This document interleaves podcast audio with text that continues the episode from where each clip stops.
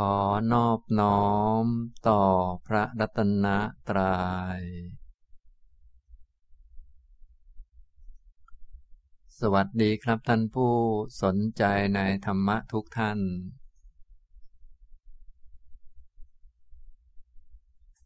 วันนี้ก็มาฟังบรรยายธรรมะในหัวข้อ ความเข้าใจเรื่องกรรมตอนที่ 31 นะครับ สำหรับในคราวที่แล้ว ผมก็ได้พูดถึงบุพกรรมของเปรตชนิดต่างๆ พูดไปแล้วสิบประเภทด้วยกันนะถ้าว่าโดยหลักๆนะผู้ที่ ไปเกิดเป็นเปรตเหล่านี้ ก็ไปตกนรกมาก่อน เพราะทำทุจริตประการต่างๆนะที่ยกตัวอย่างมาก็เพื่อให้เห็นเกี่ยวกับเรื่องกรรมเรื่องผลของกรรม ว่าผลของการกระทำนั้น ก็ตรงเหมือนกับเหตุนั่นเอง ตรงเหมือนกับตัวกรรมทำอย่างไรก็ย่อมได้รับผลอย่างนั้น เพราะเวลาทำนิมิตหรือเครื่องหมายก็จะเกิดขึ้นมาในใจของเรา เช่นเรามองเห็นคนอื่นเป็นศัตรู ความจริงคนอื่นก็เป็นคนอื่นนั่นแหละ แต่ว่าความเป็นศัตรูนี้มันเกิดในใจของเรา มองเห็นคนอื่นเป็นอาหาร ความจริงคนอื่นก็ไม่ได้เป็นอาหารหรอก คนอื่นก็เป็นคนอื่น เป็นสัตว์อื่นธรรมดานั่นแหละ แต่อาหารมันเกิดในใจของเรา ถ้าเราไปฆ่าเขาหรือทำผิดอย่างไรบ่อยๆ ใจก็จะติดนิมิตประมาณอย่างนั้น เมื่อติดนิมิตอย่างนั้น เมื่อตายก็จะไปเกิด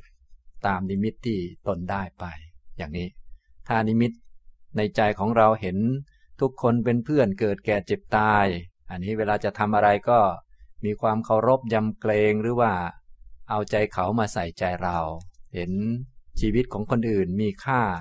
เท่ากับชีวิตของเขานั่นแหละ เหมือนกับชีวิตของเราก็มีค่ากับตัวเรา เท่ากับชีวิตของเรา ชีวิตของคนอื่นก็มีค่าเท่ากับชีวิตของคนอื่น ทรัพย์สมบัติของเราก็มีค่าต่อจิตใจของเรานะทรัพย์สมบัติของคนอื่นก็ต้องมีค่าต่อจิตใจของเขาเช่นกัน ถ้าเป็นอย่างนี้ก็เรียกว่าลักษณะ จิตใจที่เป็นมนุษย์นะนิมิตของกรรมหรือว่าจิตเราสร้างภพในแบบมนุษย์ขึ้นมานะพวกเราเบื้องต้นอย่างน้อยเป็นมนุษย์นี้ ก็ต้องบริหารตนเองอยู่ในโลก ให้เหมาะสมที่จะเป็นมนุษย์ต่อไป ถ้าสูงกว่านั้นก็ยังเห็นอกเห็นใจช่วยเหลือว่า โอ้นอกจากทุกคนจะรักชีวิตแล้วเคารพในชีวิต เคารพในสิ่งของ เคารพในคู่ของเขาหรือว่าเคารพในผลประโยชน์ของเขา ไม่หลอกลวงด้วยการโกหกกันอย่างนี้เป็นต้นแล้ว ยังช่วยเหลือบริจาคไปด้วยอย่างนี้ก็เป็นนิมิตแบบเทวดาชั้นสูงไปเรื่อยนะอันนี้ก็แล้วแต่ นะ แล้วแต่กรรมของแต่ละคน ฉะนั้นกรรมกรรมก็อยู่ในใจของเรานั่นแหละ เราทำสิ่งไหนบ่อยๆ พบก็จะเกิดในใจนะครับ ที่ผมยกมาอ่านให้ฟังท่านทั้งหลายก็จะได้ มองเห็นชัดเจนยิ่งขึ้น เพราะว่าเปรตเหล่านั้นท่านพระมหาโมคคลานะเป็นผู้เห็นด้วยตาทิพย์พระพุทธเจ้าก็ได้ทรงพยากรณ์บอกบุพกรรมเอาไว้นะอย่างนี้พวกเราก็จะได้ เข้าใจหลักเหตุผลชัดเจนลึกซึ้งยิ่งขึ้นนะครับ ว่าทำอย่างไรก็ได้อย่างนั้น ความจริงพวกเราได้ฟังธรรมะแล้วก็คงไม่ทำสิ่งเลวร้ายต่างๆ นั่นแหละ แต่ว่าอันนี้ฟังไว้จะได้เข้าใจหลักกรรมได้ลึกซึ้งขึ้น จะได้เตือนเพื่อนฝูงหรือว่าญาติบิดสหายลูกหลานต่อไปนะทีนี้ โดยเฉพาะพวกเรานี่แหละ ถ้ายังทำผิดอยู่ก็จะได้เลิกทำนะฮะ แต่โดยส่วนใหญ่ท่านที่สนใจธรรมะ ก็มักจะเป็นผู้มีศีลอยู่แล้ว ซึ่งก็ดีอยู่แล้ว ยิ่งถ้าเราได้เข้าใจเหตุผลก็จะทำให้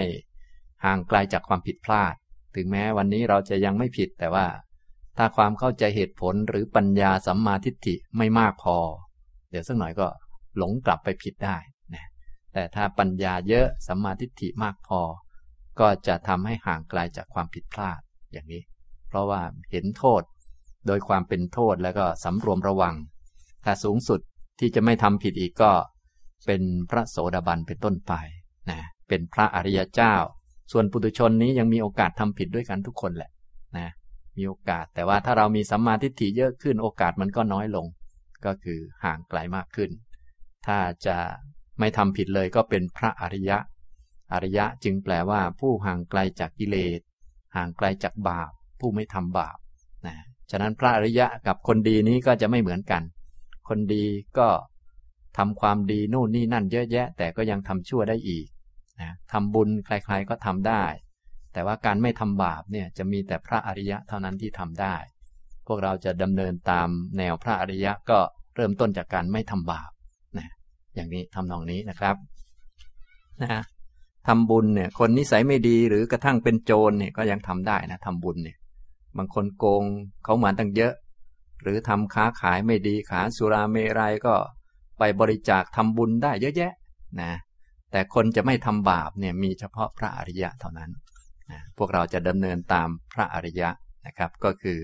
เริ่มต้นจากไม่ทำบาปก่อน ส่วนบุญนี่ก็เป็นเรื่องธรรมดาเป็นเรื่องเล็กน้อย ใคร ๆ ก็ทำได้ โจรก็ทำได้ คนนิสัยดีก็ทำได้ นิสัยไม่ดีก็ทำได้นะเราจึงไม่ต้อง มายกกันก็ได้ว่าคนนั้นทำบุญมากบุญน้อยอะไรอย่างไร ทางพุทธเราจะนับถือพระอริยะก็คือคนไม่ทำบาปเท่านั้นนะอย่างนี้ถ้าทำบุญเยอะแต่ยังทำบาปเราก็ไม่นับถือเช่นกัน อย่างนี้ เพราะว่าแสดงให้เห็นว่า เขายังควบคุมตัวเองไม่ได้ หรือว่ายังไม่รู้จักบาปบุญคุณโทษอย่างแท้จริง อย่างนี้นะครับ อันนี้พูดเรื่องเปรตชนิดต่างๆ ให้ท่านทั้งหลายได้ฟังก็จะได้ เข้าใจหลักกรรมได้ลึกซึ้งขึ้นในแง่ที่ว่ายกเป็นตัวอย่างมาประกอบเรื่องว่างั้นเถอะนะเพราะบางทีพูดเป็นเรื่องๆไปเลย บางทีอาจจะไม่ซึ้งนัก บางท่านก็ซึ้งแล้ว แต่ว่าถ้ายกมาเป็นคนๆมาเลย ว่าแบบนี้ทำกรรมแบบนี้แล้วเกิดผลอย่างนี้อย่างนี้ เหมือนเป็นเรื่องเป็นนิทานมานะแต่ว่าที่ยกมาไม่ใช่นิทาน เป็นเรื่องที่พระมหาโมคคลานะ ผู้เลิศทางเป็นฤทธิ์นี้ท่าน เลิศทางมีฤทธิ์ท่านเห็น เห็นแล้วก็ พระพุทธเจ้าได้พยากรณ์เอาไว้นะครับ วันนี้จะพูดเรื่องเปรตลำดับที่ 11 ต่อไปนะครับ ในสสีสกะสูตรนะท่านพระมหาโมคคลานะก็เห็นเปรตอีกเหมือนกัน เรื่องราวก็มีว่า ในบาลีข้อ 212 ข้าพเจ้าได้สดับมาอย่างนี้ สมัยหนึ่ง พระผู้มีพระภาคประทับอยู่ณ พระเวรุวัน สถานที่ให้เหยื่อกระแต เขตกรุงราชคฤห์สมัยนั้นท่านพระลักษณะกับท่านพระมหาโมคคลานะ พักอยู่บนภูเขาคิดกูดครั้นเวลาเช้า พระมหาโมคคลานะ ครองอันตรวาสกถือบาทและจีวร เข้าไปหาท่านพระลักษณะถึงที่อยู่ เชิญชวนว่า ท่านพระลักษณะมาเถิด พวกเราจะเข้าไปบิณฑบาตในกรุงราชคลึด้วยกัน ท่านพระลักษณะรับคำแล้ว ขณะที่ท่านพระมหาโมคคลานะกำลังลงจากภูเขาคิจกูดถึงสถานที่แห่งหนึ่ง ได้แสดงอาการแย้มลำดับนั้นท่านพระลักษณะถาม ท่านพระมหาโมคคลานะว่า ท่านโมคคลานะ อะไรเป็นเหตุเป็นปัจจัย ให้ท่านแสดงอาการแย้ม ท่านพระมหาโมคคลานะตอบว่า ท่านลักษณะยังไม่ถึงเวลาตอบปัญหานี้ เมื่อเข้าเฝ้าพระผู้มีพระภาคจึงถามปัญหานี้เถิด ครั้งนั้นท่านพระรักษณะและท่านพระมหาโมคคลานะ เที่ยวบินทบาทในกรุงราชคลึกลับจากบินทบาทหลังจากฉันพัตหารเสร็จ จึงเข้าไปเฝ้าพระผู้มีพระภาคถึงที่ประทับ ถวายอภิวาทแล้วนั่งณที่สมควร ครั้นแล้วท่านพระลักษณะได้กล่าวกับท่านพระมหาโมคคลานะว่า ท่านมหาโมคคลานะ เมื่อท่านลงจากภูเขาคิจกูดในกรุงราชคฤห์นี้ ถึงสถานที่แห่งหนึ่ง ท่านได้แสดงอาการแย้ม อะไรเป็นเหตุเป็นปัจจัยให้ท่านแสดงอาการแย้ม ท่านพระมหาโมคคลานะ ตอบว่า เมื่อกระผมลงจากภูเขาคิจกูดได้เห็นเปรต จมหลุมคูด จนท่วมศีรษะ เพศชายตนหนึ่ง กระผมมีความรู้สึกว่า อัศจรรย์จริงหนอไม่เคยปรากฏ ที่มีสัตว์เช่นนี้ มียักษ์เช่นนี้ มีการได้อัตภาพ เช่นนี้อยู่ ลำดับนั้นพระผู้มีพระภาคได้รับสั่งเรียกภิกษุทั้งหลายมาตรัสว่า ภิกษุทั้งหลาย สาวกทั้งหลายที่มีจักษุมีญาณภิกษุทั้งหลาย สาวกทั้งหลายที่มีจักษุมีญาณก็ยังมีอยู่ เพราะสาวกที่รู้ที่เห็นนี้เป็นพยานได้ เมื่อก่อนเราก็ได้เห็นเปรตตนนั้น แต่ไม่พยากรณ์ ราะการพยากรณ์นั้น จะไม่เป็นประโยชน์เกื้อกูล ซ้ำจะเป็นทุกยาวนาน แก่ผู้ที่ไม่เชื่อเรา พระผู้มีพระภาคได้ตรัสต่อไปว่า ภิกษุทั้งหลาย เปรตนั้นเคยเป็นชู้กับภรรยาของผู้อื่นในกรุงราชคลึเพราะผลกรรมนั้นจึงตกนรกหมกไหมอยู่ หลายปี หลายร้อยปี หลายพันปี หลายแสนปีแล้ว ได้มีอัตภาพเช่นนี้ เพราะเศษกรรมนั่นที่ยังเหลือ จบ สีสะ สะสีสกะสูตร ลำดับที่หนึ่งนะอันนี้ก็เป็นเรื่องเปรตอีกตนหนึ่ง เป็นเปรตที่ท่านพระมหาโมคคลานะ ได้เห็นนะแล้วไปเล่ากราบทูลให้พระพุทธเจ้าทรงทราบ พระองค์ก็ยกเรื่องนี้ขึ้นมาสอนภิกษุทั้งหลาย ซึ่งเป็นเรื่องที่มีอยู่จริง นะเรื่องที่เป็นจริงนั้น เมื่อเราฟังแล้วถ้าเราไม่เชื่อก็จะเป็นโทษสำหรับเรานั่นแหละ เพราะแสดงว่าเราเป็นคนมีมิจฉาทิฏฐินะครับ เช่นเขาพูดเรื่องผีเรื่องเทวดา เราบอกว่า โอ้ยไม่เชื่อมีจริงเลยอันนี้ก็คือ เป็นมิจฉาวาจาของเราเอง เกิดจากมโนทุจริตคือมิจฉาทิฏฐินะอย่างนี้ฉะนั้นเราอยู่ในโลกนี้ถ้าไม่มีความรู้อยู่แบบไม่รู้เรื่องเนี่ยจะทำบาปเยอะแยะไปหมดเลย แม้เขาพูดจริงเราไม่เชื่อนี่ก็เป็นมิจฉาทิฏฐิแล้ว ยิ่งไปพูดอีกอะไรอีกก็ยิ่งหนักกันไปใหญ่ อย่างนี้ทำนองนี้ ฉะนั้นอยู่ในโลกจึงต้องอยู่แบบคนมีความรู้ ถ้าไม่มีความรู้นี่จะทำบาปแบบไม่รู้ตัวเยอะแยะไปหมดเลย อย่างนี้นะครับ อันนี้สำหรับเรื่องเปรตตนนี้ที่มีลักษณะคือเป็นเปรตจมหลุมคูดก็คือหลุมอุจจาระจนท่วมศีรษะ เพศชายนะพระพุทธเจ้าก็พยากรณ์ว่า เปรตตนนั้นน่ะเคยเป็นชู้กับภรรยาของผู้อื่นในกรุงราชคลึนะที่มีลักษณะทำนองนั้นก็เพราะว่ากาเมสุมิชฌาจารหรือว่าการเป็นชู้กับภรรยาของผู้อื่นนั้น ก็เป็นการมีความสุข หรือสนุกสนานเพลิดเพลินยินดีอยู่กับของไม่สะอาดนะเมื่อเพลิดเพลินยินดีอยู่กับของไม่สะอาดอย่างไร ใจมีลักษณะทำนองนี้ก็คือ เป็นชู้กับภรรยาเขาก็คือ ของไม่สะอาดก็เป็นที่รู้กันอยู่ว่าการไปมีอะไรกับภรรยาคนอื่นเขาเป็นของไม่ดีเป็นของไม่สะอาด ชาวโลกทั่วไปเขาก็รู้กัน คนนี้ไปเพลินอยู่กับของสกปรกไม่สะอาดอย่างนี้ ใจก็มีลักษณะทำนองนี้เป็นนิมิตนะไปเพลินไปยินดี หรือบางคนไปเห็นว่าไม่เป็นไรก็เหมือนกับว่า เห็นคนอื่นจมอยู่ในของไม่สะอาดแล้วเห็นว่าไม่เป็นไร นิมิตของจิตเป็นอย่างนี้เวลาไปเกิดก็นั่นแหละ อย่างที่ผลปรากฏออกมาก็คือ เป็นเปรตนั่นน่ะเป็นเปรตจมอยู่ในหลุมคูดหลุมอุจจาระ มิดศีรษะเลย อย่างนี้ทำนองนี้นะครับ อันนี้ก็เปรตอีกตนหนึ่งนะครับ ต่อไปเปรตลำดับที่ 12 นะครับ นับมาเรื่อยๆ ตั้งแต่คราวที่แล้วนะจะมี 21 ประเภทที่ในคำพีสังยุตตนิกายนิทานวักนี้แสดงเอาไว้นะครับ มี 21 แบบ ความจริงมีเยอะกว่านี้มาก แต่ว่าเอาเฉพาะที่นี้มาเล่าให้ฟังก่อนนะครับ จะเล่าเฉพาะลักษณะของเปรตที่ท่านพระมหาโมคคลานะเห็น แล้วก็คำพยากรณ์ของพระพุทธเจ้า ว่าเปรตตนนั้นทำอะไรมานะท่านพระมหาโมคคลานะก็กล่าวในคูทะขาทสูตรข้อ 213 ว่า ท่านเมื่อกระผมลงจากภูเขาคิจกูดได้เห็นเปรต ผู้จมอยู่ในหลุมคูดท่วมศีรษะกำลังใช้มือทั้งสอง กอบคูด กินอยู่ซึ่งเป็นเพศชายเนี่ยก็ลักษณะของเปรตนะมีอุจจาระนั้นเป็นอาหารอยู่ในหลุมอุจจาระท่วมศีรษะเลย แล้วก็ใช้มือทั้งสองข้างนั้น กินอุจจาระอย่างอร็ดอร่อย อย่างนี้ แต่ว่าเปรตตัวนี้เขาอยู่ในอากาศนะอยู่ในบนฟ้าเนี่ยคนมีตาทิพย์จึงมองเห็น ฉะนั้นในทุกถิ่นที่ในโลกใบนี้ไม่มีที่ไหนที่ไม่มีสัตว์อยู่ แม้ในอากาศก็ยังมีอยู่ ทั้งถ้าแบบเปรตก็หยาบหยาบหน่อย ถ้ามิติที่ละเอียดลึกเข้าไปถ้าเทวดาชั้นหนึ่งชั้นสองก็อยู่เข้าไปลึกไปเรื่อยๆ นะ อย่างนี้ทำนองนี้ก็เหมือนคลื่นนั่นแหละ คลื่นมันก็อยู่ที่เดียวกันอยู่ที่เรามีเครื่องรับหรือเปล่า แต่คลื่นนี้มันเป็นรูปอย่างเดียวมันก็เป็นของหยาบมากทีเดียวนะซึ่งของหยาบนี้เครื่องมือของมนุษย์เรานี่กว่าจะ สามารถจับคลื่นมาทำประโยชน์ได้ก็ใช้เวลายาวนานจนถึงยุคพวกเรานี่แหละ แต่ว่าถ้าเป็นคลื่นด้านจิตที่ละเอียดแล้ว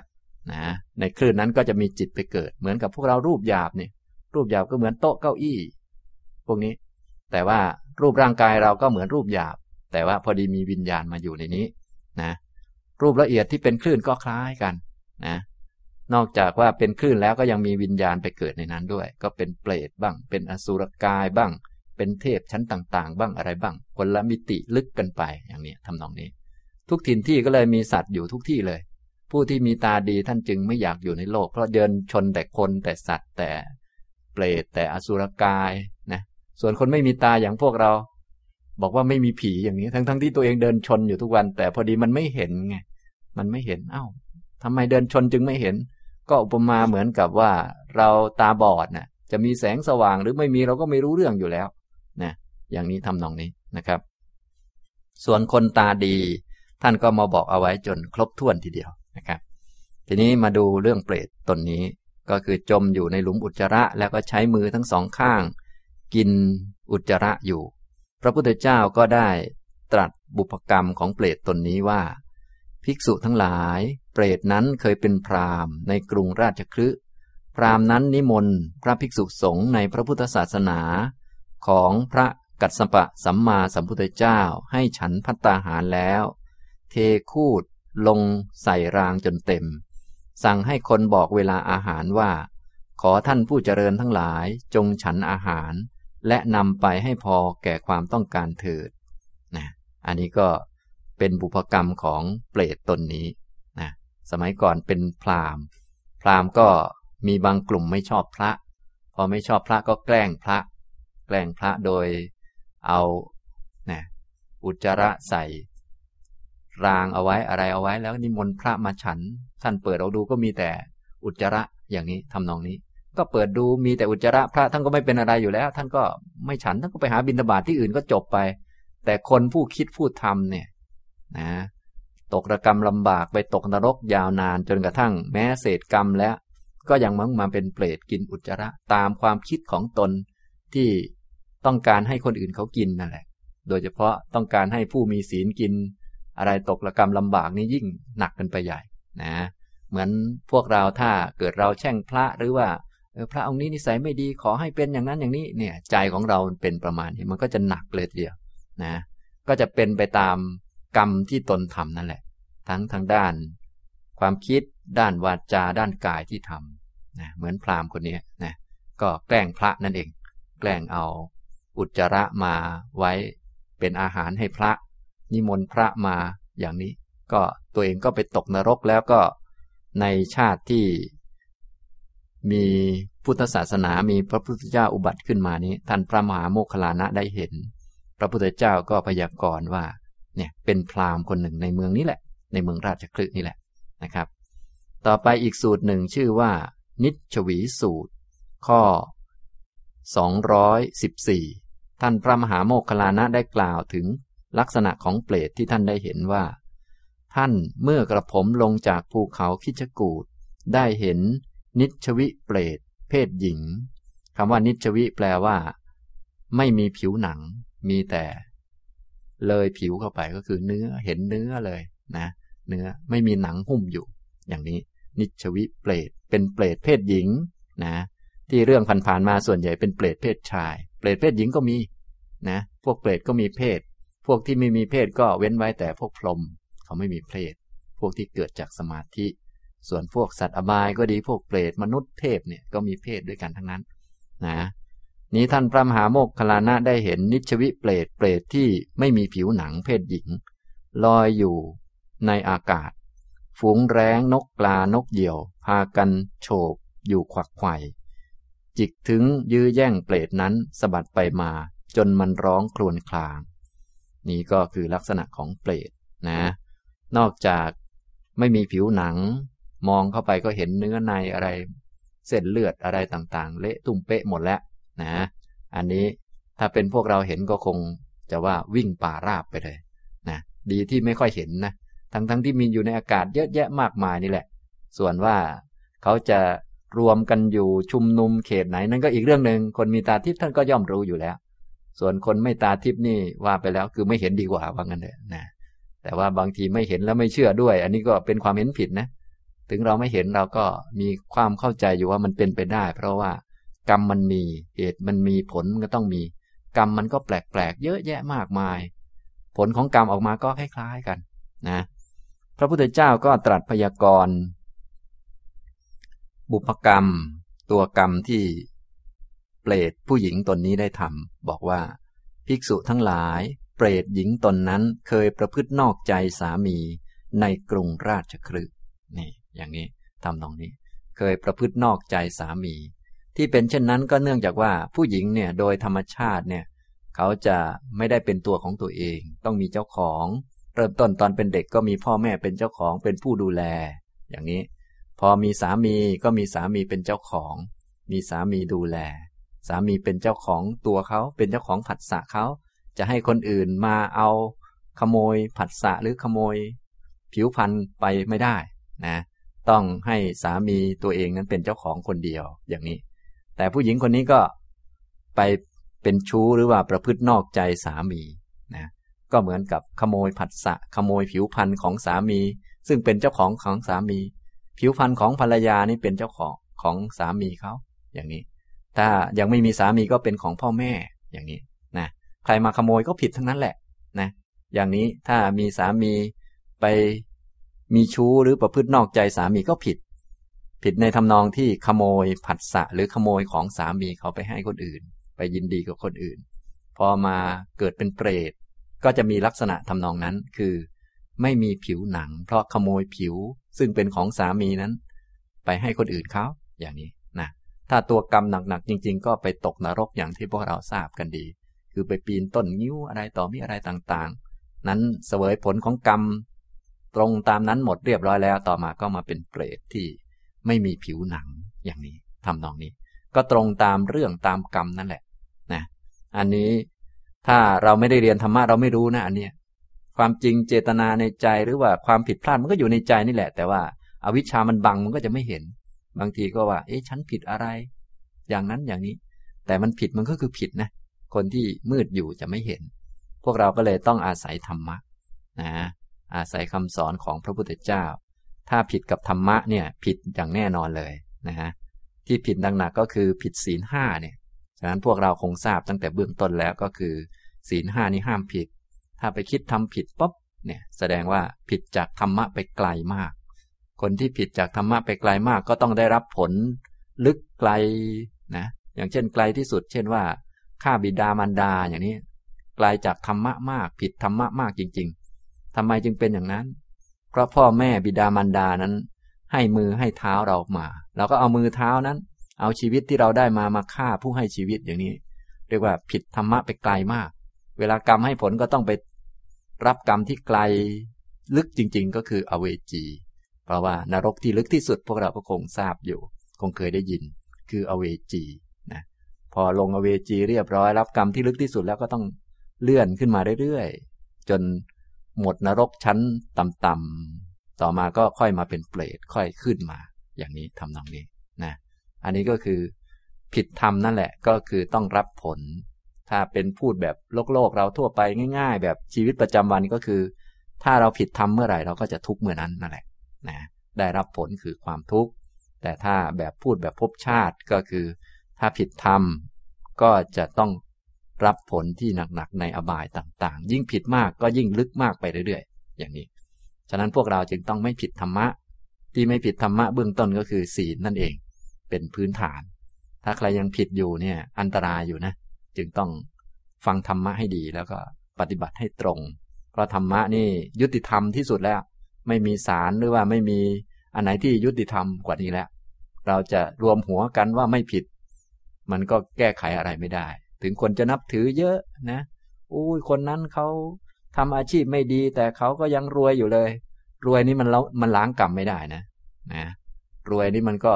มันล้างความชั่วไม่ได้ เรายกตัวอย่างสูงสุด เช่น พระเจ้าชาติศัตรูนี่เราก็ทราบกันดี ในสมัยพุทธกาลยกคนที่เรียกว่าเรื่องมันจบเรียบร้อยแล้วมาพูดเนี่ยจะสะดวก แต่ถ้าถ้ายกคนยุคปัจจุบันไม่มีใครพยากรณ์ให้มันก็ลำบากนะแต่ว่าถ้ายกมาเรื่องที่ได้รับพยากรณ์เรียบร้อยแล้ว อย่างเช่น พระเจ้าชาติศัตรูนี้เราทราบดี สมัยก่อนพระราชาก็แน่นอนเป็นผู้ยิ่งใหญ่แคว้นมคตก็เป็นแคว้นใหญ่มากอย่างที่เราทราบ อันนี้ทำอนันตริยกรรมแล้วขึ้นเป็นพระราชาเนี่ยอย่างนี้ เราอาจจะพูดว่า เอ๊ะคนทำอนันตริยกรรมเป็นราชาได้ด้วยเหรอเขาก็เป็นอย่างนี้มานานแล้วนะแต่ว่าถึงจะเป็นพระราชายิ่งใหญ่มีอำนาจล้นมือ แล้วก็คลองแว่นแคว้น ต่อมาเมื่อตายแล้วไปไหน ตายแล้วก็ตกอเวจีเห็นไหมนะอย่างนี้ทำนองนี้ ถ้าเราเข้าใจอย่างนี้ก็จะไม่งงสงสัยเรื่อง ที่เราทำถามกันว่าอ้าวทำไมคนนั้นทำเลวจึงยังดีอยู่อะไรอยู่ จึงยังมีอำนาจอยู่อะไรต่างๆ คือเรื่องมันยังไม่จบนะถ้าพูดภาษาทหารเขาก็ต้องบอกว่า สงครามยังไม่จบ อย่าเพิ่งนับศพทหารนะก็ว่าไป อย่างนี้นะเรื่องยังไม่จบอย่าเพิ่งตัดสินอะไรง่าย ๆ เพราะว่าบาปนั้นมันลบล้างไม่ได้ด้วยการยอมรับเงินทองหรืออำนาจใด ๆ อย่างนี้ทำชั่วก็ชั่วไปเลย แล้วก็มันก็แน่นอนด้วย อย่างนี้ทำนองนี้นะครับ อันนี้ก็เป็นเรื่องเปรตอีกคนหนึ่งก็คือ เปรตผู้หญิงตนนั้นเคยประพฤตินอกใจสามีนะขโมยผัสสะ ซึ่งเป็นของสามีไปให้คนอื่นเขา ก็เลยมาเกิดเป็นเปรตที่ไม่มีผิวหนังอย่างนี้นะครับ เพราะผิวหนังนี้เป็นของสามีนะครับ ถ้ามีสามีแล้ว ถ้ายังไม่มีสามีก็เป็นของพ่อแม่นะครับ ฉะนั้นคนที่ไม่ขออนุญาตพ่อแม่แล้วไปอยู่กับชายอื่นอย่างนี้เลยก็คือ เหมือนกับขโมย ผิวหนังของพ่อแม่ไปให้คนอื่น ดูเหมือนกับไม่ผิดนะนะวัฒนธรรมฝรั่งเขาก็ทำกันเราดูหนัง คือมันยังไม่จบไง หนังมันยังไม่จบ ถ้าจบจริง ๆ ก็คือเนี่ยเป็นเปรตไม่มีผิวหนังนี่แหละนะฉะนั้นเราฟังแล้วเราก็จะได้รู้ว่าอะไรถูกอะไรผิด ยุคนี้มันผิดจนจนจนเหมือนกับถูกไปแล้ว และมันไม่มีวันเป็นถูกเพราะว่ามันผิดนะครับ ของผิดก็ต้องผิดนะ มันจะถูกไม่ได้หรอกอย่างนี้นะครับ ฉะนั้นธรรมะนี้จึงเป็น หลักสำคัญเป็นแสงเอาไว้ในโลก เมื่อใดไม่มีธรรมะก็ก็เรียกว่ามืดสนิทนะครับนะฉะนั้นพวกเราจึงต้องมาฟังธรรมะอยู่เรื่อยๆนะครับ ต่อไปอีกสูตรหนึ่ง มังคุลิถีสูตรนะพระสูตรว่าด้วยด้วยเรื่องเปรตที่เป็นลักษณะหญิงแม่มดนะครับ ข้อ 215 ท่านพระมหาโมคคลานะก็ได้กล่าวถึงลักษณะของเปรตที่ท่านได้เห็นว่า ท่านเมื่อกระผมลงจากภูเขาคิชกูดได้เห็น มังคุลิเปรตกลิ่นเหม็น เพศหญิง ลอยขึ้นสู่กลางอากาศ ฝูงแร้ง นกปลา นกเหยี่ยว พากันโฉบอยู่ขวักไข่จิกถึงยื้อแย่งเปรตนั้นสะบัดไปมา จนมันร้องครวญคลางนะอันนี้เป็นเปรตที่ชื่อว่า มังคุลิเปรตมังคุลิเปรตก็คือเปรตที่หน้าตาหน้าเกลียดมากเห็นแล้วก็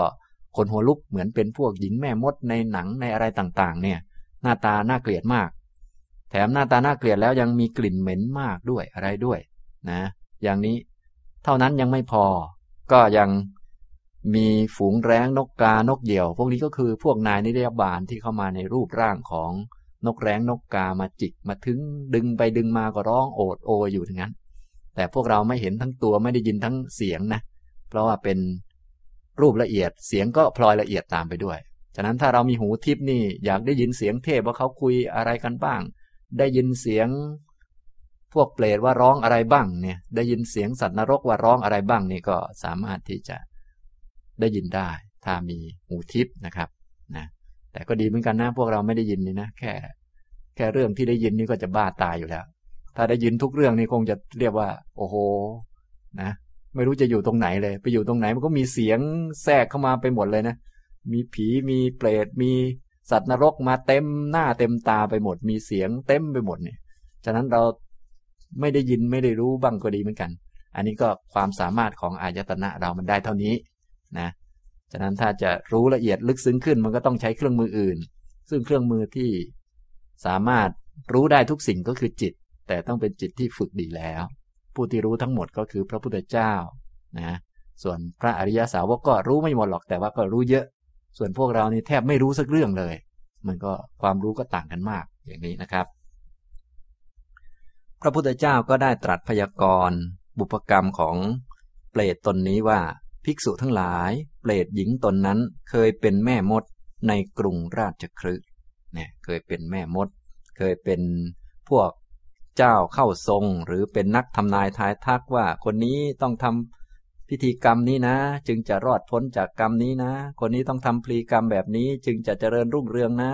คนนี้ต้องไปแก้กรรมอย่างนี้นะ อย่างนี้นะ อะไรต่างๆ เนี่ย เนี่ยพวกชอบที่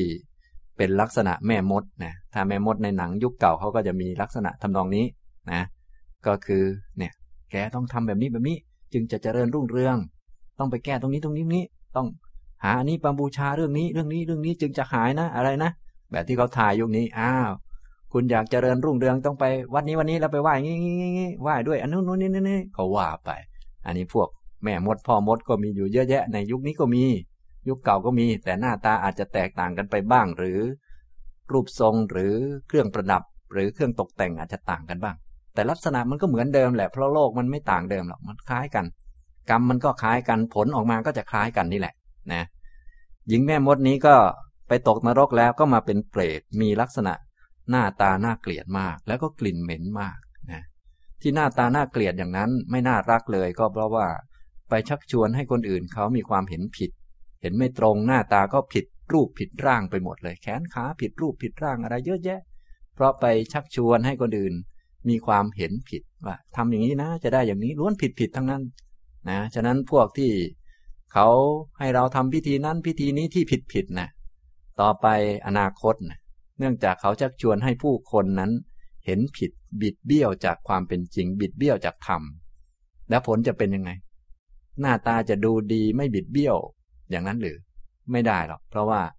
ตัวกรรมก็คือไปทำให้ คนอื่นเห็นผิด บิดเบี้ยว หรือไม่ตรงกับธรรมะ หน้าตาแขนขาของเขาก็จะไม่ตรงหน้าเกลียด เหมือนกับแม่มดนั่นแหละ จมูกบ้างอะไรบ้างหน้าบีดหน้าเบี้ยวอะไรหน้ากลัวไป อย่างนี้ แถมยังมีกลิ่นเหม็นด้วย เพราะว่าเขาไปขโมยสิ่งดีๆ ของคนอื่นเขา โดยการหลอกลวงนะ พูดอย่างนี้อย่างนี้ให้เขาไปทำอย่างนี้อย่างนี้แล้วก็เอาเงินเข้ามาเอา ของหอมเอาของหน่าพอใจของคนอื่นเข้ามานะไปขโมยของดีๆเข้ามาหมดแล้วก็เหลือแต่ของเสียคือของเหม็นๆนั่นแหละนี่อย่างนี้ทำนองนี้ นี่ก็เป็นลักษณะของเปรตอีกตนหนึ่ง ที่เคยเป็นหญิงแม่มดในกรุงราชคลึหญิงแม่มดก็คือหญิงที่ทำพิธีกรรมต่างๆนะพวกเจ้าพิธีทั้งหลาย พวกเจ้าเข้าทรง เป็นผู้รู้อย่างรู้เรื่องนั้นเรื่องนี้ ให้คนนั้นไปทำอย่างนี้ ให้คนนี้ไปทำอย่างนั้นเยอะแยะเนี่ยนะ อันนี้อันตรายเยอะนะครับ ฉะนั้นพวกเราก็ ให้พอรู้จักไว้นะครับ ต่อไปเรื่องเปรตอีกตนหนึ่งใน โอกิลินีสูตรข้อ 216 ท่านพระมหาโมคคัลลานะได้กล่าวถึงลักษณะของเปรตที่ท่านเห็นว่า ท่านเมื่อกระผมลงจากภูเขาคิชฌกูฏได้เห็นโอกิลินีเปรตนะโอกิลินีก็คือเปรตที่มีฐานเพลิงหรือว่าเปลวไฟลุกทั่ว ลุกแล้วก็น้ำเหลืองไหลเยิ้มหยดติ๋งติ๋งติ๋งออกมานะโอกิลินีแปลว่าพวก มีเปลวไฟลุกแล้วก็พวก น้ำเหลืองก็หยดติ๋งติ๋งติ๋งลงมา เรานึกถึงเวลาที่เขาเผาอาหารนะบางท่านเคยกินอาหารนะ เวลาที่เขาปิ้งน่องไก่ก็ดีอะไรก็ดีนะ ปิ้งปิ้งนะมีไฟขึ้นใหม่ ๆ น้ำเหลืองหยดติ๋งติ๋งเลยนะนี่ก็ลักษณะเปรตคล้ายๆอย่างนั้นนะท่านพระมหาโมคคลานะได้เห็นโอกิลินีเปรตเพศหญิง ถูกทานเพลิงเผารอบตัวจนสุกเยิ้ม หยาดน้ำเหลือง ไหลหยดลง ลอยขึ้นสู่กลางอากาศจนมันร้องครวญคลาง อันนี้เห็นเปรตตนหนึ่ง ถูกไฟเผาจนเหลืองเยิ้มไปเลยนะ หลายท่านเคยเห็นเขาเผาเนื้อเผาอะไรอยู่เขาคงจะพอมองภาพออกอย่างนี้ทำนองนี้นะครับ พระพุทธเจ้าก็ตรัสบุพกรรมว่าภิกษุทั้งหลาย เปรตหญิงตนนั้นเคยเป็นพระอัครมเหสีของพระเจ้ากาลิงคะ นางขี้หึง เอากระทะมีฐานไฟ คลอกหญิงร่วมสามีอย่างนี้ ในชาติที่แล้วเคยเป็นมเหสีอยู่ดีๆ ชาติต่อมาเป็นเปรตลองคิดดูที่นะมันต่างกันขนาดนี้นะภพชาติเนี่ย ต่างกันที่กรรมเท่านั้นเองนะฉะนั้นกรรมเนี่ยจึงเป็นตัวแบ่งแยกสัตว์ที่ดีที่สุด ไม่ใช่ความมีอำนาจ ไม่ใช่พระราชา อย่างที่ผมยกตัวอย่างมาเมื่อกี้พระเจ้าชาติศัตรู เป็นผู้ยิ่งใหญ่ใน ชาตินั้นพวกเราก็คงศึกษาประวัติกันมาบ้าง ถ้าศึกษาพุทธศาสนาต้องได้ยินอยู่เรื่อยทีเดียว เป็นผู้ยิ่งใหญ่มาก ชาติต่อมาตกอเวจีนะอย่างนี้ อย่างเรื่องนี้ก็เนี่ยอัครมเหสีของพระเจ้ากลิงคะ เป็นคนขี้หึงนี่อันตรายเหมือนกัน โดยเฉพาะยุคเก่าที่เป็นคนมีอำนาจมี นางทาสีนางสนมเยอะนี่ขี้หึงกันอะไรกันเนี่ยทำไม่ดีต่อกันเนี่ยแช่งกัน ก็ล้วนแต่จะตกอบายทั้งนั้นแหละนะจึงอันตรายมากนะนางนี้ก็ขี้หึง พอนางสนมคนอื่นๆนะพระราชาไปชอบใจพอใจบ้างก็ขี้หึงนะคนขี้หึงก็คงจะทำอะไรหลายอย่าง แต่นางนี่ก็เล่นเอาไฟไปใส่เขาเลยนะไปใส่เขาอย่างยุคนี้เขาก็จะมี ไม่ใช่ไฟแต่เอาน้ำกรดบ้างเอาอะไรบ้างไปสาดเนี่ย ยุคเก่าก็คงจะมีเรื่องไฟ เพราะว่าในแถวๆนั้นเขาอาจจะอากาศหนาวอะไรต่างๆ ก็ในราชวังก็อาจจะมีเตาไฟผิง ให้ความอบอุ่นอย่างนี้ก็ของใกล้มือก็จับใส่หัวมันเลยประมาณนั้นนะอันนี้ทำนองนี้ ก็ความคิดของนางไปประมาณนี้แล้วก็ ก็ตามกรรมนั่นเอง นางก็โดนเผาจนสุกเลยเนี่ยอย่างนี้ และสุขแล้วก็ไม่แล้วนะ เพราะว่าอายุกรรมเนี่ยเมื่อทำแล้วมันก็อายุมันก็ยาวนาน ตามความรุนแรงของกิเลสของกรรม แล้วก็ตามคุณธรรมของผู้ที่ตนไปทำร้ายนั้นด้วย ก็ต้องถูกเผาไปจนสิ้นอายุนั่นแหละ พอสิ้นอายุแล้วก็ค่อยว่ากันไปใหม่ อย่างนี้นะครับ นี่ก็เป็นเรื่องอีกเรื่องหนึ่งนะครับ เรื่องต่อมาอสีสกะสูตรว่าด้วยเรื่องเปรตหัวขาด หรือว่าผีหัวขาด นะอาศีสกะก็คือไม่มีหัวไม่มีศีรษะ ข้อ 217 ท่านพระมหาโมคลานะได้กล่าวถึงเปรตที่ท่านเห็นว่า ท่านเมื่อกระผมลงจากภูเขาคิชกูดได้เห็นอศีสกะพันธเปรตก็คือเปรตที่มีแต่ลำตัว ไม่มีหัว ไม่มีศีรษะ มีแต่ลำตัว ผีหัวขาดนั่นเอง ลอยขึ้นสู่กลางอากาศ ตาและปากของมันอยู่ที่อก ฝูงแร้งนกกานกเหยี่ยว พากันโฉบอยู่ขวักไข่จิกถึงยื้อแย่งเปรตนั้นสะบัดไปมาจนมันร้องครวญคลาง นี่ก็คือเปรตที่เป็นลักษณะผีหัวขาดนะครับ ตาและปากของมันก็อยู่ที่อกไม่มีหัวนะครับ ก็อยู่แปลกที่ไปเรื่อยๆนะครับ เยอะแยะ พวกเราอย่าคิดว่าตานี้จะอยู่แต่ที่ตาเหมือนคนเราเท่านั้น ยังมีแปลกๆอีกเยอะแยะ สัตว์เดรัจฉานก็มีแปลกๆอย่างที่เราเห็น โดยเฉพาะ เวลาที่มีสึนามิหรืออะไรต่างๆ เป็นต้นเนี่ยแปลกสัตว์แปลกๆที่อยู่ลึกๆ ที่เราไม่เคยเห็นก็จะขึ้นมานะมีแปลกๆมากมาย ยิ่งที่อยู่ในอากาศยิ่งแปลกกว่านั้นอีก ยิ่งมากกว่านั้นอีกอย่างนี้ทำนองนี้นะครับ พระพุทธเจ้าก็ได้ตรัสบุพกรรมว่าภิกษุทั้งหลาย เปรตนั้นเคยเป็นเพชฌฆาตฆ่าโจร ชื่อหาริกะในกรุงราชคลึนะเนี่ยเปรตตนนี้ก็เคยเป็นนายเพชฌฆาต นะเป็นผู้ประหารนักโทษต่างๆ เพราะยุคเก่าเขามีโทษประหารเยอะแยะนะครับ โทษประหารก็เอาดาบมาฟันคอขาดเนี่ยฟันอยู่เสมอจะเกิดอะไรขึ้น ก็ไปตกนรกเท่านั้นแหละ พอตกนรก สิ้นกรรมในนรกแล้ว ซึ่งยาวนานมากก็ต้องมาเกิดเป็นผีหัวขาดนะเพราะว่าใจของเขาเนี่ยมองเห็นหัวคนอื่นเนี่ยขาดจากหัวของเขาไปแล้ว ใจมันเป็นอย่างนั้นอะพบมันเป็นอย่างนั้นในใจคนนะฉะนั้นไอ้พบที่แท้จริงมันอยู่ในใจ ใครทำอะไรบ่อยๆ เนี่ย ใจของเขาจะบอกเลยว่าใจเขาเป็นภพอย่างไร ฉะนั้นพวกเราจึงต้องรักษาภพมนุษย์ให้ได้นะก็คือเป็นคนรักศีลห้าเห็นศีลห้าเป็นของมีคุณค่า แล้วก็เวลาที่จะทำชั่วต่างๆ ต้องมีหิริโอตตปปะ อย่างนี้จึงจะพอรักษาภพมนุษย์ได้ภพมนุษย์นี้รักษายากเหมือนกันนะนะเพราะโดยมากท่านก็พยากรณ์ไว้แล้วบอกไว้แล้ว ว่าโดยส่วนมากคนที่เกิดเป็นมนุษย์เนี่ย ตายแล้วตกอบายส่วนมากเลยนะ ดังนั้นพวกเราเนี่ยจะเป็นมนุษย์ต่อไปนี้ส่วนน้อยมาก จึงต้องระมัดระวังกันนะครับนะทำไมจึงส่วนมากเราก็คงพอเข้าใจ เพราะคนโดยมากปล่อยจิตไปแบบไม่รู้เรื่องอยู่ อย่างนี้ทำตรงนี้นะครับ อันนี้เรื่องผีหัวขาดนะครับ ต่อไปก็เป็นเรื่องปาปภิกขุนะครับ เรื่องภิกษุนิสัยไม่ดี ภิกษุบาปนะครับ ข้อ 218 ท่านพระมหาโมคคลานะได้ กล่าวถึงลักษณะของเปรตที่ท่านเห็นว่า ท่านเมื่อกระผมลงจากภูเขาคิชกูดได้เห็นภิกษุเปรตลอยขึ้นสู่กลางอากาศ สังคาติ บาทประคตเอวและร่างกายของมัน ถูกไฟติดลุกโชน จนมันร้องครวญคราง อันนี้เป็นเปรตพระนะครับ ก็คือเป็นรูปทรงเหมือนพระเลยนะก็โกนหัวเหมือนพระทุกอย่าง มีสังคาติบาทประคตเอว เหมือนพระเลยแต่ทุกชิ้นส่วนเนี่ยทั้งบาททั้งจีวร ทั้งประคตเอว ทั้งร่างกายถูกไฟเผา ลุกไหม้อยู่อย่างนี้ทำนองนี้นะฉะนั้นพระก็ทำบาปได้ บาปจึงไม่กลัวพระนะ ถ้าพระทำก็ก็ได้รับผลเหมือนโยมทำนี่แหละไม่ต่างกันเลยนะอย่างนี้ทำนองนี้ พระพุทธเจ้าก็ได้ตรัสพยากรณ์ว่า ภิกษุทั้งหลาย ภิกษุนั้นเคยเป็นภิกษุชั่วในพระศาสนาของพระกัสสปะสัมมาสัมพุทธเจ้า นี่ก็คือเป็นภิกษุนิสัยไม่ดีในศาสนาที่แล้วนะไปตกนรกตั้งหนึ่งพุทธันดร ซึ่งระยะเวลายาวนานมาก เมื่อรับกรรมในนรกแล้วก็ยังต้องมาเป็นเปรตลักษณะทำนองอีกอีก ยาวนานเท่าไหร่ก็ไม่ทราบนะเพราะว่าลักษณะของพระนี้เป็นผู้ที่อาศัย ปัจจัยที่ชาวบ้านเขามีศรัทธานำมา ถวาย เขาถวายด้วยศรัทธาเขาไหว้เขากราบแล้วจึงถวาย ฉะนั้นการรับของสูงสูงคนที่มีจิตใจสละให้มาขนาดนี้ ถ้าเราไม่สำรวมระวังปล่อยจิตไปตามปกตินี่จะบาปหนักมากจริง ๆ เพราะว่าคนเขาให้นั้นก็มีเจตนาที่สูงส่ง แล้วเป็นจิตที่ดีงาม